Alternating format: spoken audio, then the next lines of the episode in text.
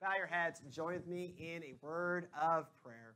Gracious and loving God, we give you thanks. We give you thanks that we have this time to gather. We give you thanks that we can indeed come into your presence and truly know you. Loving God, take this time and use it for your purpose. May this be holy time, even as we stand on holy ground. Loving God, may this be an hour at least that we mm-hmm. have set aside for you and for your glory. Loving God, make this ground holy ground, whether we are here in person, whether we are joining in online. Loving God, may this be your time that we can truly know you moving in our lives, feeling the power of your grace, transforming us into who you need us to be. In Jesus' most holy name we pray. Amen. Gracious and loving God, we give you thanks that as we look back on our lives, we can see the places where you have made it well, where you have calmed the storms, where you have been with us in the midst of deep trial, where you have brought healing and transformation and hope where we thought there could be none. And so, God, even as we do take this time and pause and lift up what is on our hearts, the places where we are still in deep need of you, we cast our eyes back and see all of those places with where you have carried us.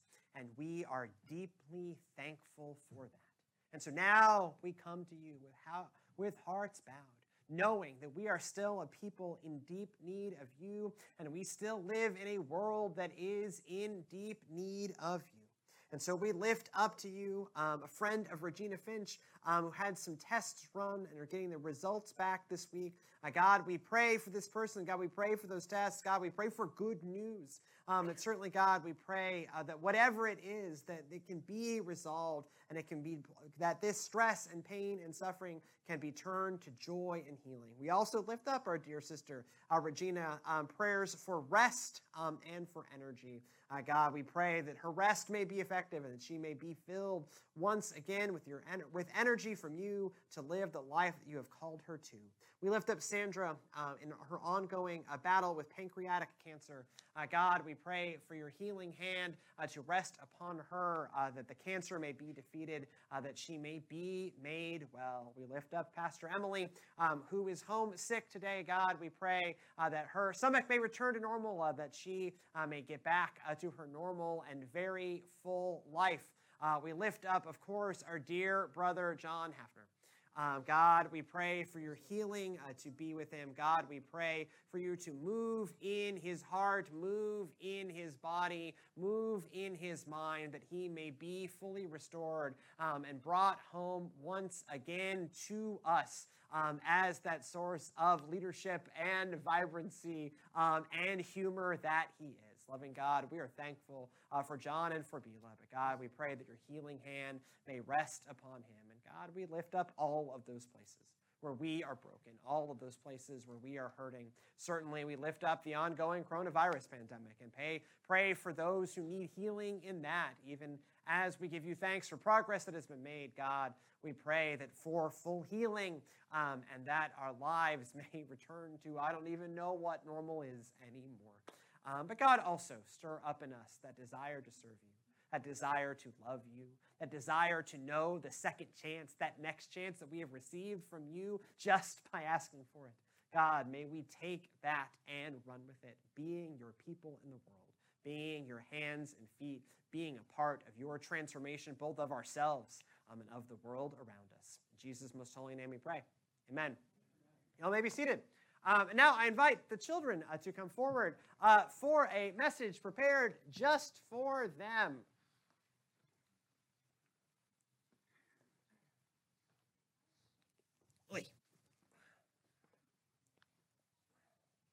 Come on down, friends. All right, so I want to tell y'all a story um, of uh, me when I was y'all's age. So when I was y'all's age, I was really good at sports that involved throwing. Um, I was really bad at sports that involved running. And so baseball was great for me. Soccer was bad for me. I was very slow. And so when there would be, you know, you have uh, in PE class, and someone would pick a team captain, and then the team captains would pick their teams. If it was a running sport, I always got picked last. I didn't really like that, right? Because never feels good to get picked last. You see, there's this guy in the Bible named Paul. He's one of the most important um, people. He wrote a lot of the Bible. He was a very early follower of Jesus, traveled all over the place, planting churches and teaching people about God. He tells a story in uh, Corinthians, 1 Corinthians chapter 15, that he got picked last as an apostle. That all of these other people got picked to be a preacher of God before he did. Peter got picked, and James, Jesus' brother, got picked, and like 500 other people got picked. And then he got picked last, or got picked real late. But he's writing in Corinthians, he says, you know what? That's okay though, because God is still using me, and it all worked out.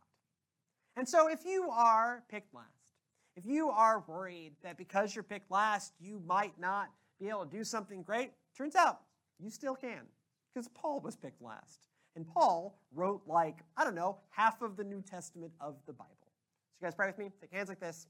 Put your like this. All right, close your eyes. Be after me. Dear God, thank you for loving us. Thank you for giving us talents. Help us to live for your purpose. In Jesus' name we pray. Amen. Good job, friends. You go back to your seats. Absolutely. Our scripture reading this morning comes uh, from the 15th chapter of Paul's le- first letter to the church at Corinth, uh, verses 1 through 11. 11. Ugh.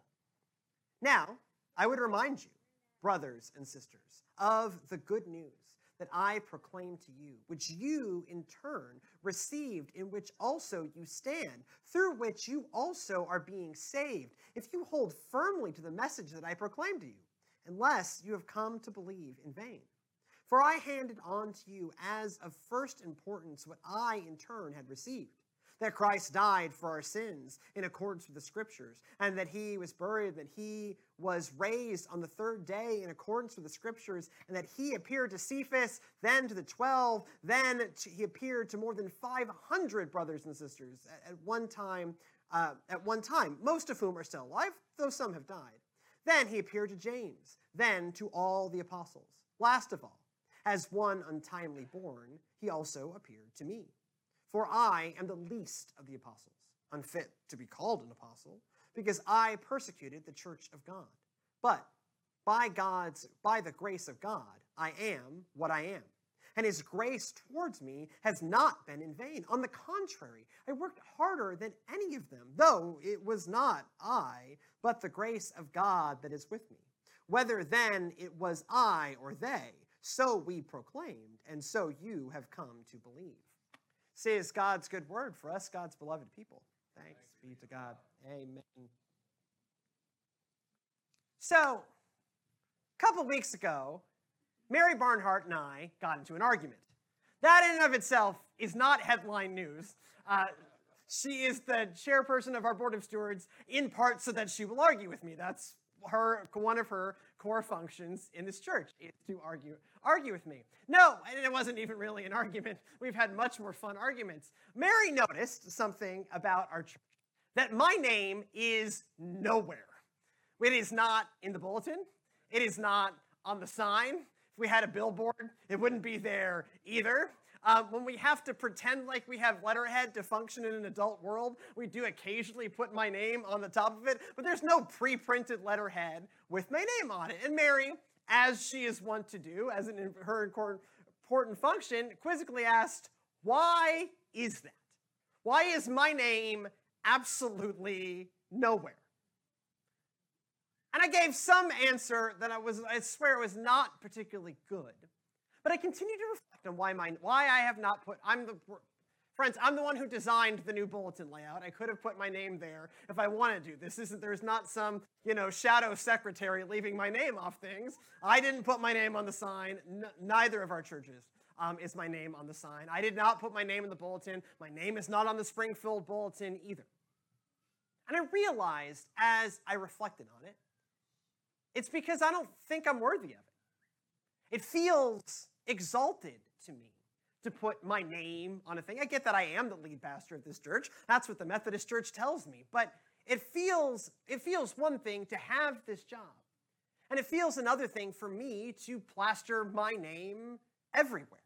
Because in the end, I'm just a punk kid from the suburbs. I'm just a reformed street racer who somehow found his way into ministry by the grace of God. When my home church, where I grew up, it is this truly giant steeple, and there was a hallway um, in that still is. There's a hallway in that church with like gilt framed like pictures of all of the former, not the associates, only the senior pastors. And of all the senior pastors, I swear to God, they're wearing the same robe and the same stole. And these, you know, it's like that your 1980s glamour shots of all of these pastors going back to the late 70s when that church was founded. And I have never felt worthy of any of that. Because I'm not whatever those guys were with the, you know, the the whatever the no hair and the clean cut and the very nice suits and the perfect robes and I can't even get this stole to stay on right. I've never felt worthy of any of it. It always has felt too exalted to me. When you get ordained in this annual conference, you get like a dot, you get two documents. One is your official like clergy record. That's the thing that says, "Hello, I am licensed as an ordained person. I can do the ordained person things like marry and bury and communion and baptize and run churches." And then you get this other document that they think is supposed to like inspire you. It's you traced all the way back to the founding of the Methodist Church by John Wesley in the 1700s. It's like John Wesley ordained this person, who ordained this person, who ordained this person, who ordained this person, who ordained you. And you're supposed to like look back at that document and go, I am so inspired by the people that I am connected to. But actually, when I look at that and go and goes, man, that's a heck of a lot to live up to, friends. You've put some real important people on that list. That's a heck of a lineage. You got John Wesley, who like founded this whole new denomination. You got Francis Asbury, who kind of established Methodist Church here in the United States by like writing all over the frontier of America in the late 1700s. That's a heck of a gig, right? That's a heck of a thing to live up to. And so, what it plays into me, what all of this is about, is this idea of imposter syndrome. This is a actual documented psychological thing that a lot of people suffer from. That is like, no matter how actually skilled you are, and we can debate, and Mary will gladly debate with you, how actually skilled as a pastor I am. No matter how good you are at something, you look around at the other people who have either done it before you or who are doing it now and go, I'm, I'm not sure I fit in to this crowd. As a, as a theologian, that feeling strikes me as oddly apt. We actually, we're going to look at it. We see Paul suffering from that in this scripture in 1 Corinthians chapter 15. There often is that feeling of unworthiness. And yet, by the power of Christ, by the power that is the resurrection and the grace that comes from that. God can take those of us who are unworthy and still do mighty things and transform our own lives in the process. That God's grace can do something tangible in our lives. And I think we all have those stories within us, but that's what makes us able to not be imposters in God's kingdom. And It is not that all these other people sinned far less than I did, and that's why they belong. I feel that way when I go. To, I'll be. I'll be honest. I feel that way when I go to pastors' conferences. I walk in and go, "Man, I bet these kids were way better in high school than I was." Jeez, and that may well be true. But by the grace of God, I also get to be in that room. That there isn't like a competition among sinners of who gets to belong and who doesn't. We are all sinners. We all have our sins of choice. We all had our sins of choice. And yet, by the power of God's grace, we can be transformed. What's fascinating about 1 Corinthians chapter 15 is it gives us a window not just into Paul's life, but it gives us a window into early Christian worship. A few weeks ago in the Mosaic service, I had them read the Apostles' Creed and I had them read the Nicene Creed, these 2,000 year old, 1,700 year old words that Christians believe, statements of belief. But embedded in 1 Corinthians chapter 15 is something older than the Nicene Creed and something even older than the Apostles' Creed, which comes from the first century Church of Rome. This has a creed that we think comes from the Jerusalem church in, like, I don't know, immediately after Jesus ascended into heaven. And it is contained here as verses 3 through 7. For I've handed on to you as of first importance what I in turn had received.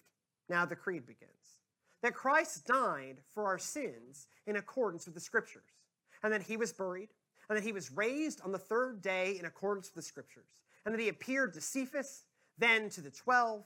Then he appeared to more than 500 brothers and sisters at one time, most of whom are still alive, though some have died. Then he appeared to James, and then to all the apostles. Scholars think that maybe that little interjection about uh, most of whom are still alive, but some have died, was not in the creed statement. That sounds like a little weird, weird. That, that sounds like a weird thing to stand up and read in church. We think that's Paul adding an aside into what is one of the first creeds ever written by Christians. That immediately after Jesus ascended into heaven, this is what they were saying in Sunday morning worship. And what's cool about it also is First Corinthians is written in like between 54 and 57. We're only talking, we're less than 20 years after Jesus, around 20 years after Jesus' ascension. And here we get this window into what early Christian worship was like. And this lists the heroes of the faith you know, Peter, who Cephas, who's Peter, the rock on which the church is built, and, and James, the brother of Christ, who was kind of takes on the leadership, in particular after Peter's martyrdom, and, and those who were there in the upper room, and those who were there at the ascension. These are the heroes, the pillars, the faith, the headliners, even still to this day. But Paul's not on that list. Paul isn't there. Because Paul wasn't around at that time. Paul had a very different job at that time. Paul was not worshiping Christ when Christ was making his post resurrection appearances. Paul was working with the Pharisees and the chief priests to hunt down and kill Christians. And so you hear his feeling of unworthiness. Paul having his own version of the imposter, syndrome, um, and that is verses 8 and 9. For I am the least of the apostles, unfit to be called an apostle, because I persecuted the church of God. But, oh, excuse me, yeah, get to the first 10 here in a minute. This is harsh. This is a harsh self evaluation by Paul. When you read harsh words about other Christians written by Paul, read Galatians. He can get harsh at other people. Know that, that Paul turns that same harsh lens onto himself. That he is the least of the apostles, that he has no right to be here because he persecuted the church. And, well, he's kind of right. It's harsh, but he's got a point. He did start out his career not loving Christ, but making sure that Christians got violence. This is um, a painting of the stoning of uh, St. Stephen. Um, Paul is not the guy with the halo, that's Stephen. Paul's the blonde headed dude doing this point, like that. He's pointing at Stephen, going, Yeah, get him! Kill that dude! I'll watch your coat. That's what Paul does. As Stephen early leader in the church, was killed by the crowd. He watched the coats of those doing the stoning to make sure their clothes didn't get messed up in the midst of the blood and the violence. And then in Acts chapter 9, we hear about Paul setting off on a um, hunting Christians tour. We joked on the podcast that he becomes a little Christian bounty hunter, right? He goes off on his own bounty hunting mission to hunt down Christians. And so, that he ends up an apostle at all, he's wildly strange. He knows he's carried this deep sin in his heart, and it makes him unworthy of being there. But because this is the resurrection of Christ, and because this is the story of God's grace, Paul's story doesn't end there with the martyrdom of Stephen and Paul going on a Christian hunting mission. Instead, where it lands is what Paul says in verse 10. But by the grace of God, I am what I am. And his grace towards me has not been in vain. On the contrary, I worked harder than any of them, though it was not I, but the grace of God that is with me. Yeah, he didn't deserve to be there. And yet, because Christ rose from the dead and unleashed God's grace in the world, Paul gets to be there anyways. And as Paul says, it certainly wasn't in vain. He really did work harder than anyone, traveling all over the world um, in a time when travel was difficult and dangerous, facing stonings of his own, uh, facing murder, facing hardship, facing physical injury, facing imprisonment, right? Like Paul goes through the wringer for God over and over and over again, putting himself at risk and also writing these letters that form the backbone of what we know about God and what we, who we know Jesus to be. So much of who we are as Christians is shaped by Paul's ministry 2,000 years ago. It certainly worked out because Paul knew the life changing grace that comes from the resurrection of that he was transformed by the resurrection and what that resurrection not just meant for the people who got to be there, but meant for anyone who came after, because that grace is still in the world today and certainly was there for Paul. And so if you look at your own life, you look at what's become before this moment or what came before your Christian walk or what came before anything and think, man, I'm not, I'm not sure I, I, I deserve to be here. I'm not sure I fit in. They knew what I did. Oh man. Guess what? You're in good company. If you ever felt unworthy, unworthy of God's love, unworthy of God's calling, unworthy of God's forgiveness, unworthy of even being allowed into the doors of a church? I certainly have. I have those thoughts often, and I literally get paid to be here.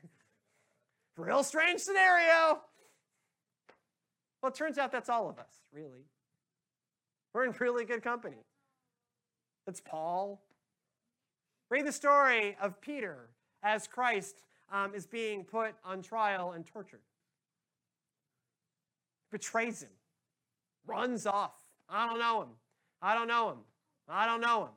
And even Peter, the rock on which the church is built, one of the first people who Jesus appears to after he rises from the dead, had to ask for forgiveness because he knew he wasn't worthy of it either.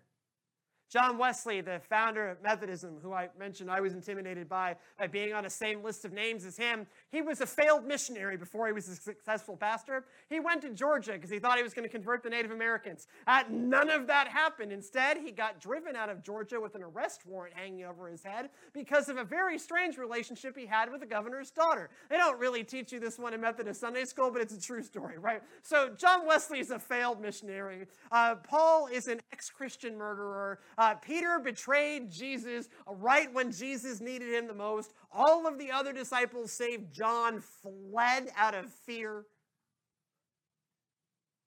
So, you ever feel unworthy? That's all of us. But hear the good news, friends.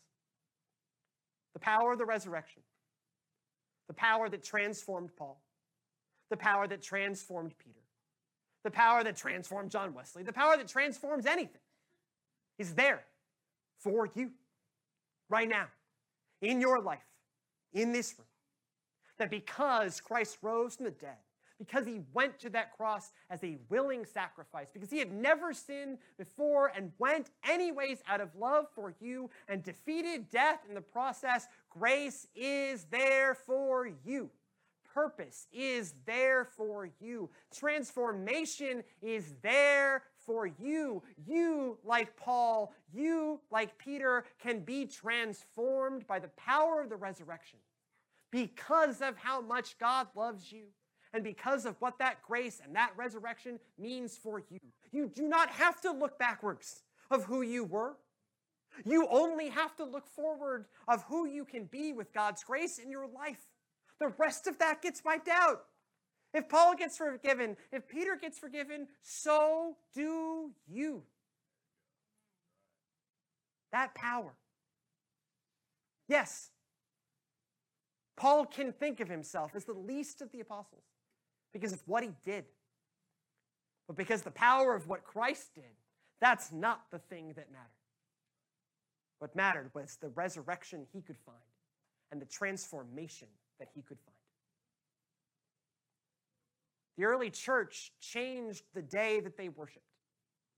We used to worship along the lines of the Jewish Sabbath because Christianity came out of Judaism. We worship on Sunday because that's the day Christ rose from the dead. We are supposed to celebrate resurrection every Sunday.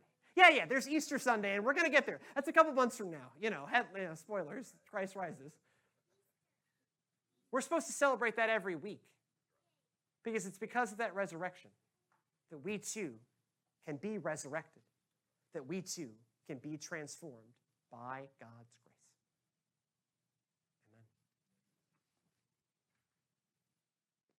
Amen. Encounter with you to go forth from this place and know that your grace, your resurrection, your transformation is there for us in our lives. In Jesus' most holy name we pray. Amen. I invite you to grab the hands of the people around you. Form one united body in Christ. The power of Christ's Spirit, that is what we are. Go in peace to love and serve the Lord. God loves us, loves us to the point of dying on a cross. May we let that love set us free and change our lives. In the name of the Father, the Son, and the Holy Spirit.